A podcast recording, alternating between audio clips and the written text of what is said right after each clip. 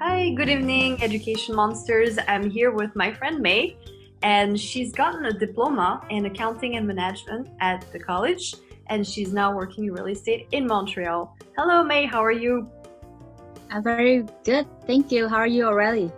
Thank you so much. I'm awesome. And so we're here in Montreal to talk about mostly education, multicultural experiences. So can you please introduce yourself and tell us more about your childhood and how you grew up? Uh, I came I came at uh, as an international student without a plan at the beginning. I came actually quite late to be an international student. I came at 24. Originally, I came from Vietnam. In Vietnam, I already have a job, build up my um, social connection, build up my independency. I was very confident there in Vietnam with my job. I was a teacher and it was very potential job there teaching English. So I came to Montreal, especially Montreal because of uh, my aunt. She's here and she uh, offered me an accommodation and, you know, a trip to go outside of the of Vietnam and see the world. And I planned to go out of the country just to see the world, just to see the world and come back. Maybe with uh, a certificate in uh, teaching English as a second language. But then when I came, uh, I was rejected by Concordia because my bachelor in Vietnam was not recognized and I didn't plan anything. Like, trust me, I did the application, but I wasn't planning exactly like what I wrote in the application to, for the visa. So it was a shock because, okay, so, you know, the first goal was achieved achieved. I saw the outside and what else, right? and there's a lot of expectation from the family. My aunt started to expect me to live here. My aunt, she immigrated here like 20 years ago. My parents want me to stay here. They really want me to have permanent residence here and build up my life here. But it was a shame because you, you know, you you got yourself lost in a very new country where nobody knows you. You are nothing. I wasn't that good at English at the, at the time. I couldn't understand people. The level for a teacher in Vietnam to teach people is even lower than a local here. There's no way for me to like pursue um, the job uh, as teaching. Mm-hmm. It's, it's, a big disappointment uh, to me. I, I was very disappointed about myself of not planning and with all of the expectation from my family, like they asked me to change my career to this and that just to suit the purpose of immigration. And I believe there's a lot out there, you know, they would immigrate by, you know, by any price. Do you think there's a big social pressure in Vietnam because they picture Canada as like a very wealthy country, a country with lots of possibilities and how come they just pick Canada? Is it because of the is, is there something specific about Canada that they're really in love with? The opinion would be very um, such, subjective just to the area of a family. Like in my family or in my town, it depends on the area in Vietnam. I was grow up in, in a village in Vietnam and then we moved to town and then the town getting bigger and more modernized. But like our family, we were working people people we working our life up and the way that we see you know the foreign country is something big some like we always admire people from the outside. I was a teacher there in vietnam. I did my university there but i was nothing here to compare with people who are just in a working class But it's just because they are here. That's, it's not something that you can really compare because it's two completely different worlds. Mm-hmm. so um, my family in vietnam my parents especially they got influenced a lot from my aunt at the beginning. I was under the pressure from both sides that I have to stay here by any price. And what I see is I cannot live in a place where I don't know what I can be. If I don't see a plan for myself, if I don't see myself here, I just cannot stay here. And I was very ashamed to come back as well. Mm-hmm. very ashamed. Like, so um Wait, so a- what, your, what was your thought process when you got rejected from Concordia? Like, did you just start to make other plans, or did you just start letting things go and try to trust the universe yeah. and it's gonna take care of you? No, no, there's no universe gonna take care of me. but um, the, the only thing that I want to get through is the pressure from the family and I don't want to lose myself. So me a year and a half or about two years means I still do things to keep me staying here, like doing courses, like in language. I take from one English course to another English course and then to French courses is all about languages to extend my visa and thinking about what I can do. You know, I really still want to do something mm-hmm. to get me out of the situation. So, what are people escaping from in Vietnam? Poverty, social crime. What kind social of social crime? Well, it's not like social crime, but I would say civilization. It's it's a lifestyle. It's the way of treating people. Me and my friends, we're in a circle that are a lot different from Vietnamese circle, where we try to adapt good things from the West. There's always good and bad thing from any culture, but I won't take the freedom of the West as an advantage to do whatever. A person from a communist country like Vietnam, oh no, it's not communist, socialist. They would just kill me if I say communist. They're socialist. They would take this benefit them, whatever is benefit them in each culture, right? This is not right. Like you can have freedom in the West, but it doesn't mean that you can do whatever you want, right? That is not right. You really have to find your own culture and your own religion. So people in Vietnam who are rude to each other, uh, violent, violence is everywhere, but they encourage violence. You know, everything can be solved by a fight, you know, or the power of money. And, you know, they can just do whatever to you by, you know, violence. Yeah. Can you tell us more about the role between male and female in violence? So is the violence only for men or is it for both male and female? It's more for the men because what I can see, it's also because of education. That's why I say uh, education is very important. They say the leaders of the country say that we are all literalized. What do you say? Literate. Literate. When hundred percent of the, the population went to school, what do you call it? Yeah, you call it literate, like you can read. Yeah, they ensure that hundred percent of the population are literate. But in fact, if you can read and write, it doesn't mean that you can behave well. So it's a lot about uh, perspective. They they're very hooked to old tradition when the man always dominate the, the woman. See Vietnam on newspaper, you see Vietnam from a movie, you see a very, very different Vietnam. It's not what I see every day. What I see every day is a man can drink whatever he wants and he would never go to, to work and he just, you know, not doing nothing the whole day and the woman will go out there and, you know, do the work and take care of the children. That's those images that I see or I, what I see is from a single family where the mother is taking care of an addicted uh, son. He doesn't do anything. He just is such a big burden for his mom. Stuff like that. My father used to be uh, work as an officer to take care of the social crime in not in financial but in uh, cultural, like uh, prostitution, addiction. You know those things that cause bad habit to the society. That used to take care of that. And when he see things for real and when he told me some of the story that was very hard to hear, I was little, but he told me that prostitute they do it because they have no choice. Mm-hmm. Like they're very young, they innocent, the family push them to that path without them even know it just because of money. Mm-hmm. There's a lot like that. So the equality from man and woman are very different, but you, you can see some cheerful stuff. I can tell you some cheerful stuff too, but I mean.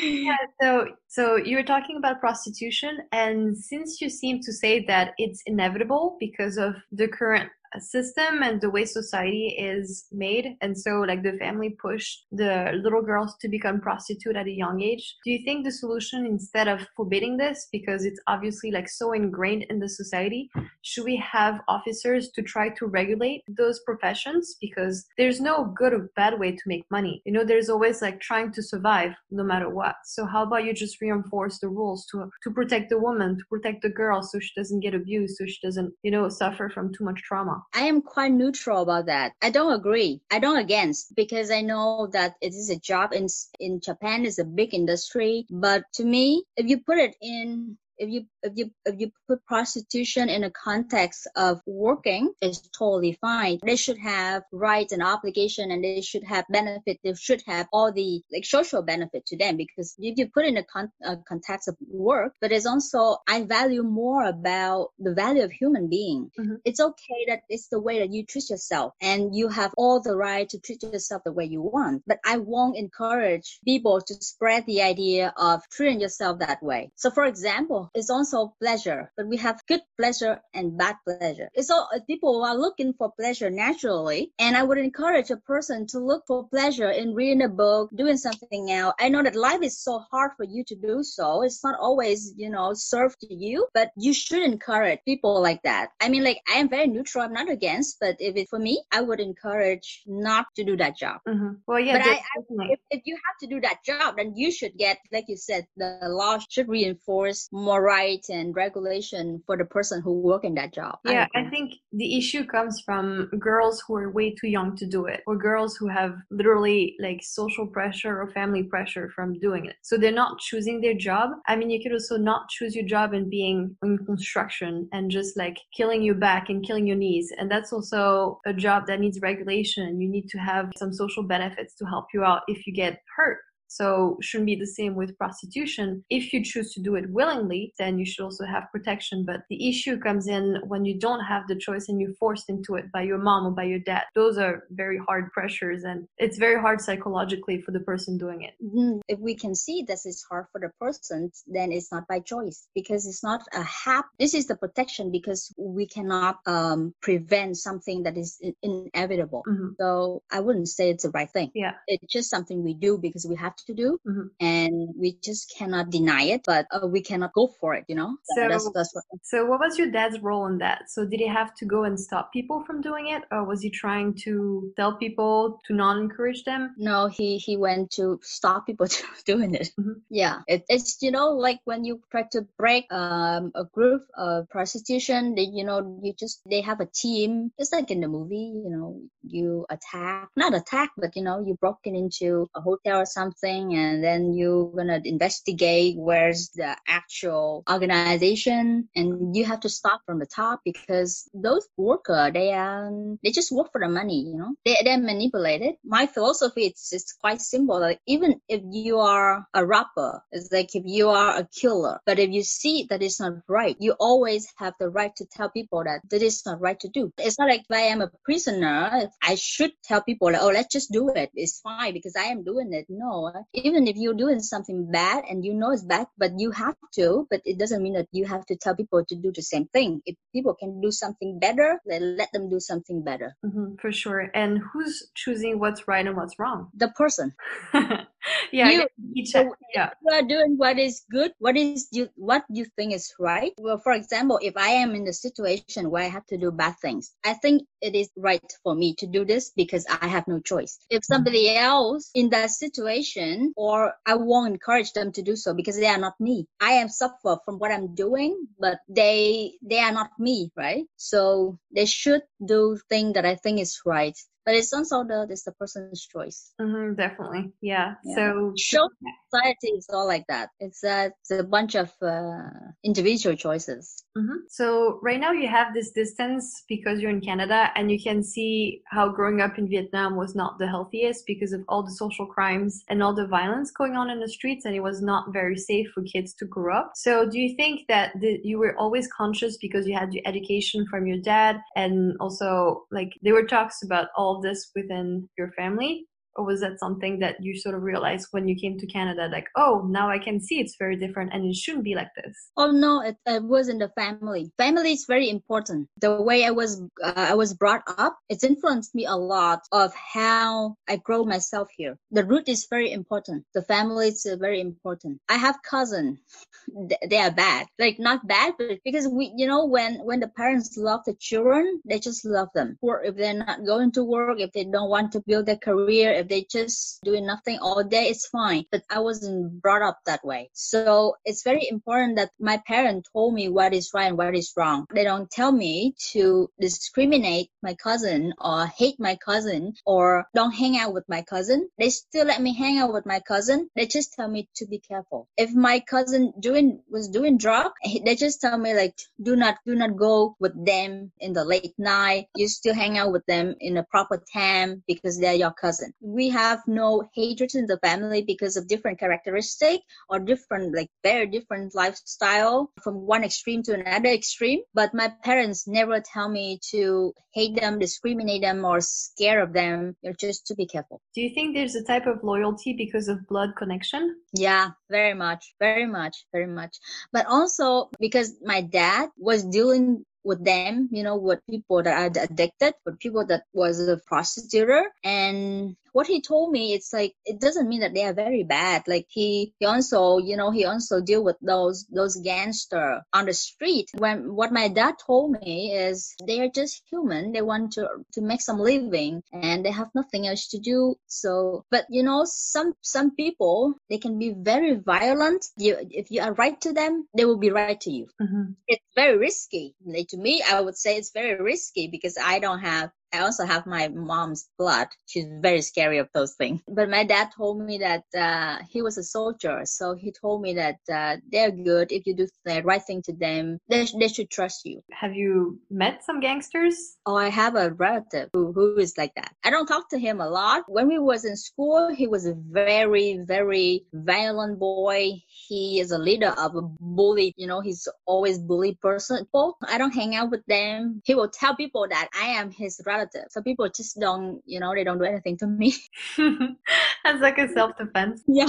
I don't hang out with them, but they never do anything to us. Mm-hmm. So if you haven't experienced the violence, but it's always like, oh, I've heard of, I've heard of these stories. So does it make it even more scary? Because then you can imagine scenarios in your head because it's always more like the fantasy is always crazier when you have it in your mind rather than when you've lived it. It's good to learn about story, but it's it's um it's scary to me to learn from those stories. Uh, it's sort of like equipment to you. It's like what you do with the, a dog the first time. You just don't think that they attack you sometimes they just don't want to attack you. You know, you don't think bad for people. You think that if it happened, what would you do? The first time I get into a car of a stranger, I always think about bad thing. But, and it's not about, it's not like I think about a bad thing for the person. I only think about the bad situation that could happen and what would I do. So it's just for me to prepare because the first few years when I lived here alone, I kind of like very much of um, like paranoid, you know, know, about, oh, if I go home this way, I always change the way to go home because I'm going home late.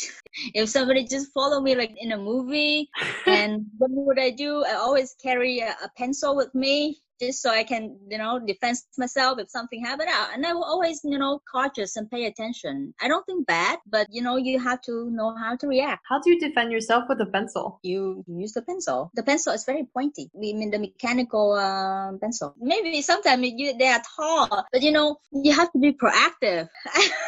Don't know. I, I didn't attend any class, but people like we are animal. For example, if you if you think that somebody is following you, you let them know that you know. You let them know from far that you look at them. You let them know that you are ready. Just, you know, if you have bad luck, then I don't know. But most of the time, you have to look like you are ready. For example, I was on the platform the first year here and metro to me was scary because there's no one to call for help. So I was very attentive to everything. If I hold something, I will hold it strong because I will, oh, okay, if the person comes from, from this way, what do I do? If the person comes from this, that way, what do I do. And if I see people is coming to me, I'll look at them. I'll look at them like very straight. And you know, sometimes you just show your reaction that you don't want. You just show them that you are very ready to do whatever. You can run, you know, when you're ready, you can run. When when people see that you are ready and defensive, they won't do anything. Mm-hmm. Especially the, the bully one. They just want to bully you. They just maybe they're not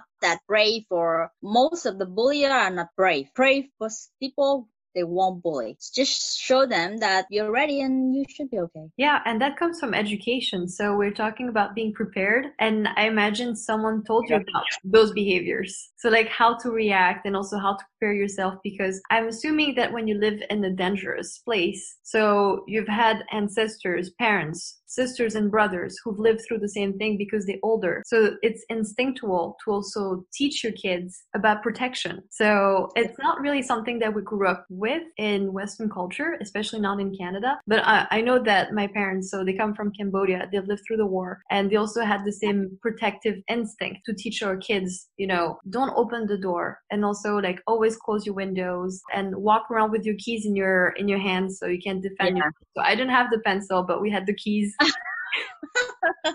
That's great. Yeah, my mom also like carried this uh, pepper spray. I also have a pepper spray yeah. for myself, but I, I, think there's this theme of you know when your parents live something really painful or some trauma, they want to not have their kids being traumatized. Yeah. So they're also teaching their kids to be protective of themselves. Or, you know, when you walk alone, like you cough to look like you're sick and so people don't approach you. All these tricks of self-defense, like they also want you to look tough. That's why like, yeah. like us don't get bullied. Like you said, it's very effective. But do you think it also is a difference of culture and the fact that our parents have lived through the war that really changed the way we got educated? I really think that is just the hardship that they went through. Yeah, I really think the experience would change the culture a lot. My dad went through a war too. For example, in the same in the same family, my aunt, my aunt have some sort of different perspective because she came as a refugee, but she was um, sponsored by her husband, who was a former captain of the old government, right? So those the people that work for the old government, which is American government, that was very tough for them to live in Vietnam after the revolution. So the, the United Nations, mm-hmm. UN, yeah, the United Nations brought them to Thailand to the camp and then tried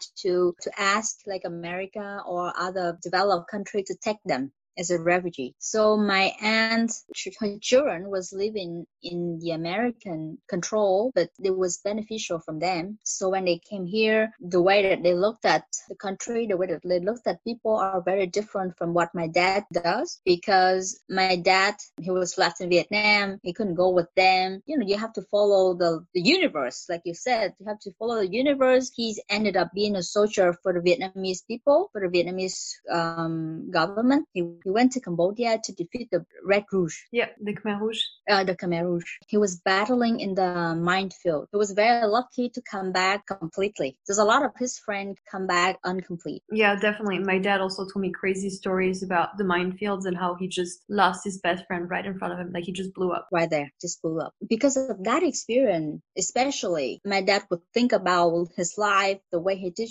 his children, very different from my aunt. He still lived in a system, but he understand the good, the bad, and he understand war. But the war he experienced is very different from the war that my aunt experienced. It's not the same war. The war my dad experienced is the war when he had to go into battlefield and seeing his friends dying. My aunt, she was in the war, but you know, she was losing the good things because of the revolution. People are seeing different things in war, and people care about what they lose. It's not about again about about political issue, there's no right government. Like they don't go for go- the government because they're doing something right. I think they go for the government because that government doing something for them. Current government here in Vietnam give my dad something and we will work with that. You know, we, we live with the system. But to my aunt, it's a loss for her. So she always keep the hatred with them. Mm, did she never go back? Yeah, she went back to, to visit the family, but she doesn't like.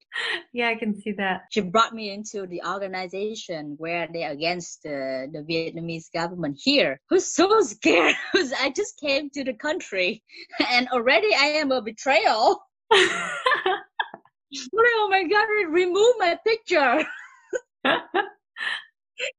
Wait, so what's that organization? Can you tell us more? Is that in Montreal? It's in Montreal. It's in it's in Montreal. It's the Vietnamese people that came before revolution. What do they call themselves? Hmm. I, I I only know that they are the Vietnamese people before 1975, mm-hmm. and they're very different. They are totally extreme. They think that they, they lost the country. They think that they lost their homeland to some sort of socialist people that we're all Vietnamese. It's I mean, like it's like the same thing with the Khmer Rouge. Yeah, and also Canada is pretty socialist, especially compared to the US. So Mhm. Like, Yeah. Yes. So it's, it's hard to tell. Mhm. But again, I think education is something you can get from a lot of sources. It's not just from school. I didn't learn a lot from school. I wasn't a good student. I wasn't good in my in my university. I didn't attend class much, but I learned a lot from books. I learned from social experience. I mm. learned from reality. And I think that equipped me more than the book smart people. Yeah, I feel like school gives you a lot of theory, but in, in the end, like you always learn your job as you go. so Yeah. this is like a very powerful message here on this podcast is that you're not considered dumb if you don't go to school. You can be really, really smart and not go to school because it's a choice. So school Yeah. will give you like the theory, but it doesn't make you intelligent. No, no, definitely. And you have to be rational. Like critical thinking, it's something that you don't really learn from the school right away. Critical thinking, it's very important to a person, and you can only get critical thinking by learning from people. If you think that you just learn from school, that's never be enough. You have to learn think critically, like Yeah. rationally. hmm And we're also talking about war survivors. So those are skills that you'll never learn in school. And hopefully, like, you don't have to learn it because it's pretty traumatizing. But this is a form of intelligence. It's the adaptability. And so that's Yeah. why I think my parents, when they came to France, they were so successful at being flexible because when you're at the mm-hmm. war and you like you've lost your house, you've lost your family, like half your family members died. So you have to keep on going you have to be flexible with life. You can't just mm-hmm. expect life to follow through with your plans. That's why I think that the universe has this purpose that you can't control everything. Sometimes you just have to let go and learning this flexibility, like learning a new language when you're in, the, in your mid 20s, learning like Yeah. skills and you haven't gone to school because the war happened when you were a teenager. Survival makes you learn more than school can because the because of the stress. That's right. That's right. That's right. And that is actually the part of um, revolution. So it's very like natural selections, and I think that that would help a lot. I, and I agree with you that um, the ability to adapt to your surrounding is the most form of intelligence. Mhm. I really that's, that's also exactly what happened to you when you didn't get accepted to Concordia, and then now what's next? Like we're not just crawling in bed and doing nothing. We're like finding what's next. Yeah, exactly. What is next? Always, always. ne- What is And next? so I had this question for you because, you know, I heard that in, in the Vietnamese language, they don't have so the conditional. So they don't have, for example, um, if it had been sunny, we would have gone to the beach. There's no alternative reality. If I had succeeded my exam, I would have become an engineer. There's no hypothetical tense in the Vietnamese language. So it's mostly things happen or things have happened. It's not like if things could happen. So what do you think about that? And you know, there's like a difference of mentality because they don't think about regrets. Like they don't feel like they missed out on something in the past. They just considered what happened in the past tense and then they move on. And then what's the solution now? You might have read in some book that the grammar was simple, but if you do, because I did, I did a class in Vietnamese grammar. It was very hard. I was struggling. So a lot of people fell also because of the um, spelling mistake.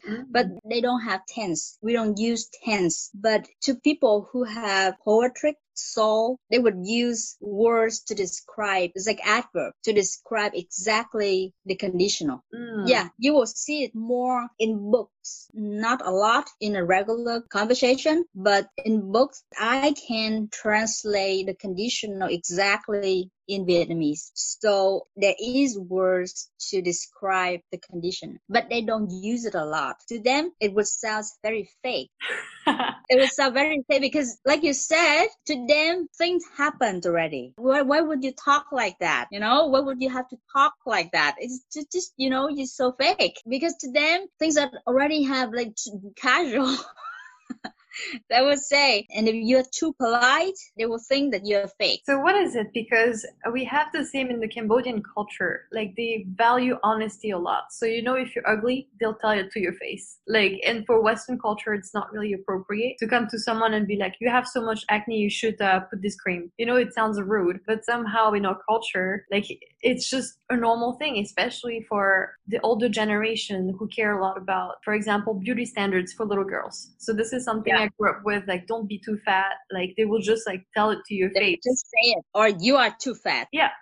yeah. If you did something, you admit it and you move on. You just don't say like if I could have done that the other way. No, they that that is it's too much to them to accept it. Mm-hmm. So you that's why you don't have the concept of using conditional a lot in a regular conversation because that's reality. And like you said, they are very rude with the way that they describe yourself. It's more like verbal attack to me. right? It's like verbal attack, you know, you know, like you have physical violence and you have verbal violence and those are really like verbal violence to my ears because yeah, they're very direct. That's the culture. That is very much the culture. Yeah, I always wondered why I felt so offended when I was young because I could tell that those words hurt. But somehow, if I had grown up, for example, in Cambodia, would I found it normal? Would I normalize it? But since you grew up in Vietnam, you also thought it was not normal. It's like it doesn't hurt me that much, but I know that it's hurtful word. I would not say thing like that to somebody that's more vulnerable than, than me or more fragile than me. Like they cannot attack me anymore. You know, you grow some, you know, thick skin, but it's the same. Still, it's still hurting people. You know, it's still hurting little kids. But now I just read recently uh, in some TV channel, they started to adapt some uh, Western storyteller channels where you know, they would provoke the emotion from parents and children so that they can talk to each other openly so they would care about real thing like about feelings more than appearance. They would care about what they want what they actually think more than just the expectation. I just saw that channel now like uh, viewing like airing in Vietnam recently. So it's a good sign that the whole generation, my like my generation or younger than me, like my brother's generation, they're starting to adapt good thing to provoke the emotion. We don't really have um, EQ there. Emotional mm-hmm. intelligence, absolutely. Also, uh, May, you were mentioning a lot of movies before, and I just wanted to ask about your opinion. Have you seen Angelina Jolie's movie, First They Kill My Father? Oh, yes, I did. Yeah, so it's funny because it's a movie that speaks that sometimes have Cambodian words. No, mm-hmm. I'm totally in Cambodian, no? It would.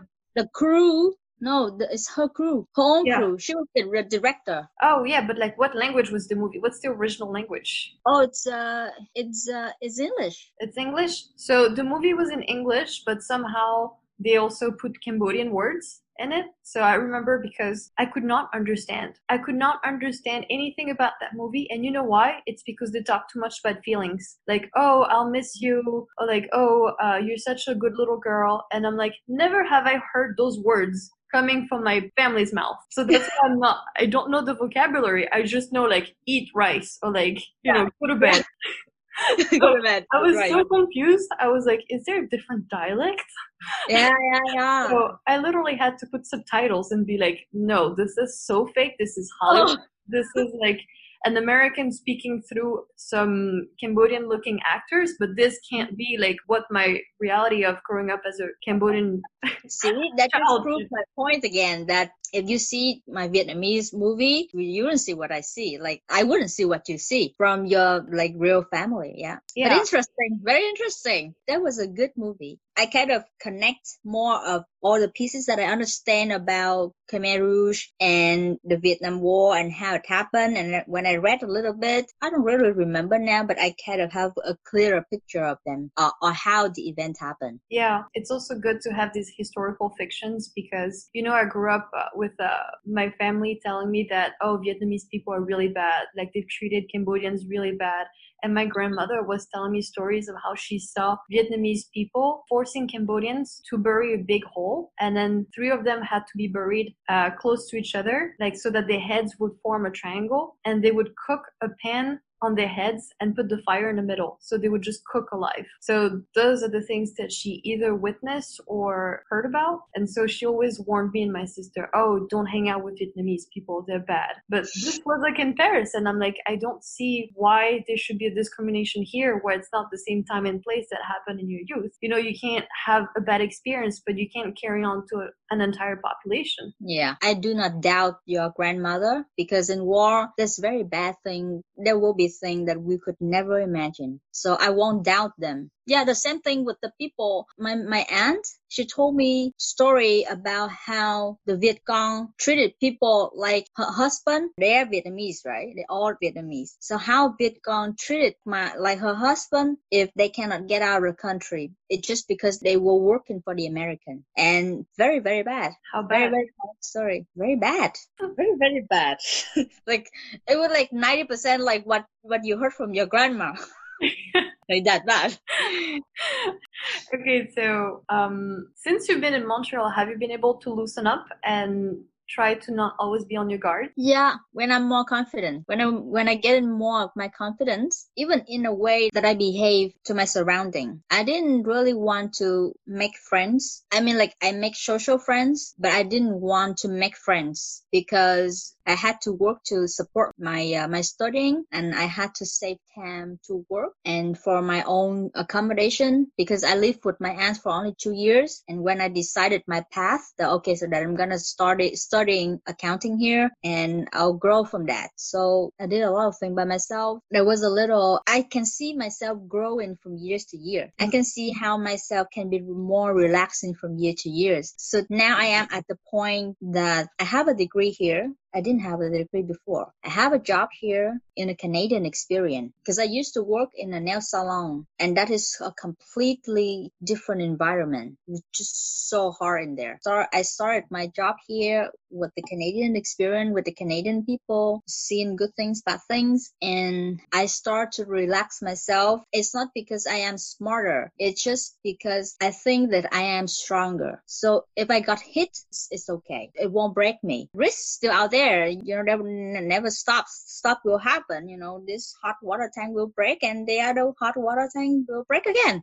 So you cannot be smarter. Thing cannot be better. It's only you gonna get better. So when i feel myself okay i'm getting better of this i can handle this kind of pain i can handle this kind of disappointment if i can handle this situation the more i can feel like oh i can handle it i am more relaxed. Let it be you know. If something come to me okay fine i'll see it i'll accept it yeah, I totally agree with you. And thank you so much for sharing your experience with us on Education Monsters. May, do you have a last piece of advice for listeners? Like I said, it's, it's always good to defend yourself and it's always good, good to learn how to protect yourself. But sometimes, you know, letting your emotion out, open yourself a little bit just so people can see you and learn to trust other people. Because when you trust yourself, people can trust you. When you trust them, they can trust them too. Mm-hmm. That's awesome and so pretty. Thank you so much. okay, no, thank you for giving me an opportunity to share. People would have different experience, but uh, in 8 billions people out there, we definitely will have some, you know, same soul. Mm-hmm. Yes, thank you. I hope to see you soon on this podcast. Thank you. Thank you. I wish you uh, all the best. Thank you.